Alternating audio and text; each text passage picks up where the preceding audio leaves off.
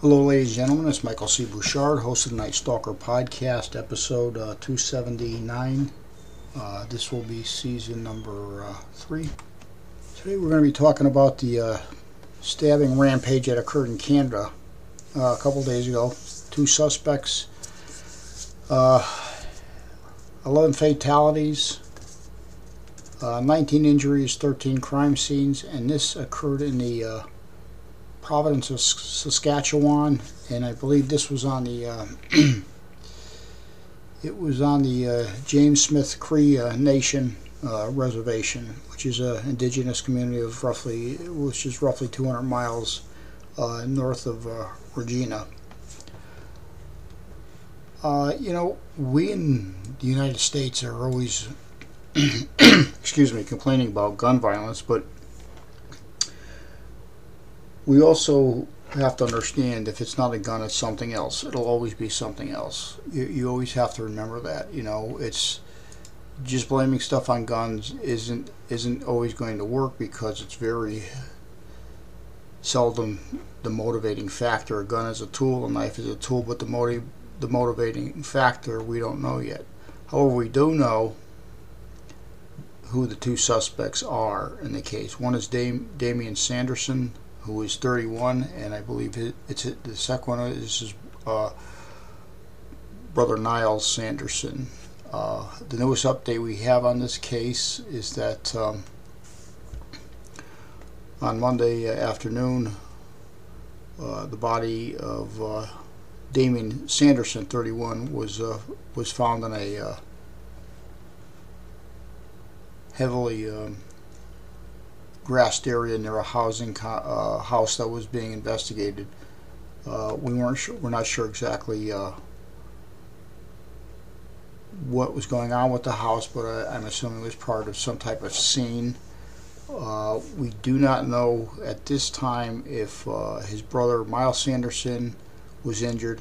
Uh, just to kind of digress for a second, Damien Sanderson's injuries were not consistent with a self-inflicted uh, self-inflicted wounds or attempted uh, suicide. So, for whatever reason, um,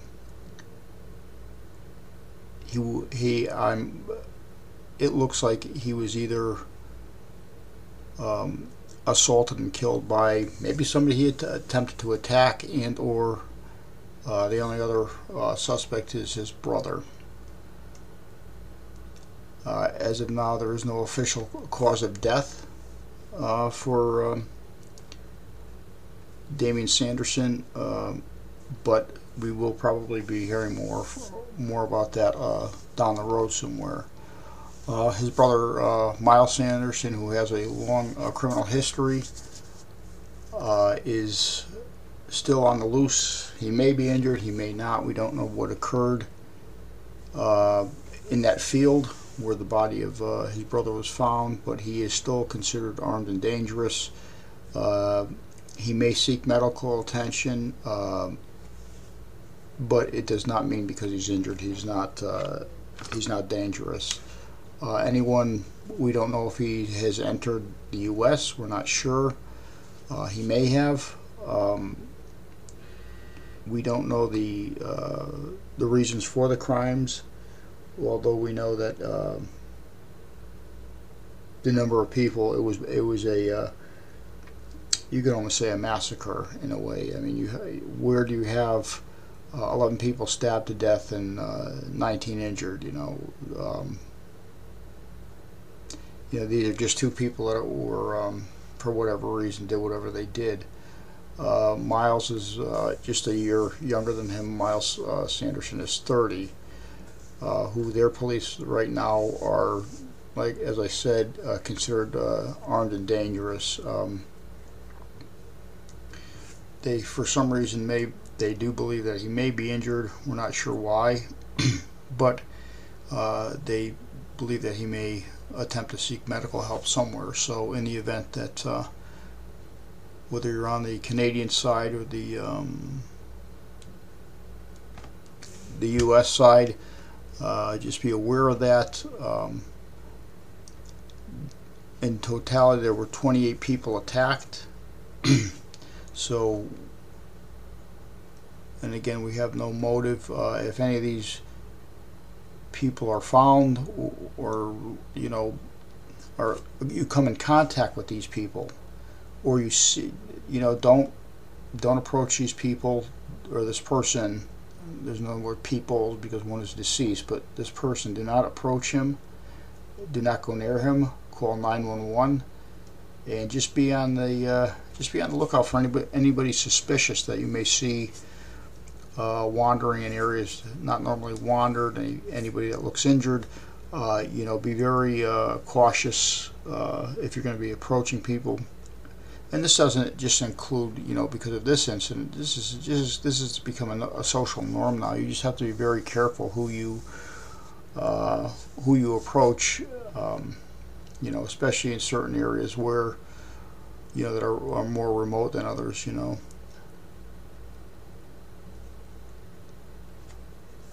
Uh, out of out of the um, people that were injured, uh, four have been uh, discharged, 13 remain hospitalized, inclu including uh, four in critical condition. Um, so, you know, you just have to understand that um, with or without a gun, uh, bad things happen. You know, you, you can't always, like we do here um, in America, we're blaming everything on guns, but there's more. There's more to it you know, you don't know the psychology, you don't know the reason. Um, we don't know. Um, maybe we'll never know. I mean, we don't know the condition of uh, Myles Sanderson, so unless somebody le left a manifesto or some type of log, and if uh, Sanderson happens to be deceased of, you know, for whatever reason, uh, we may never know the exact reason why this occurred. Uh, it's it's tragic. It's one of those things that um, you know you don't want to hear about.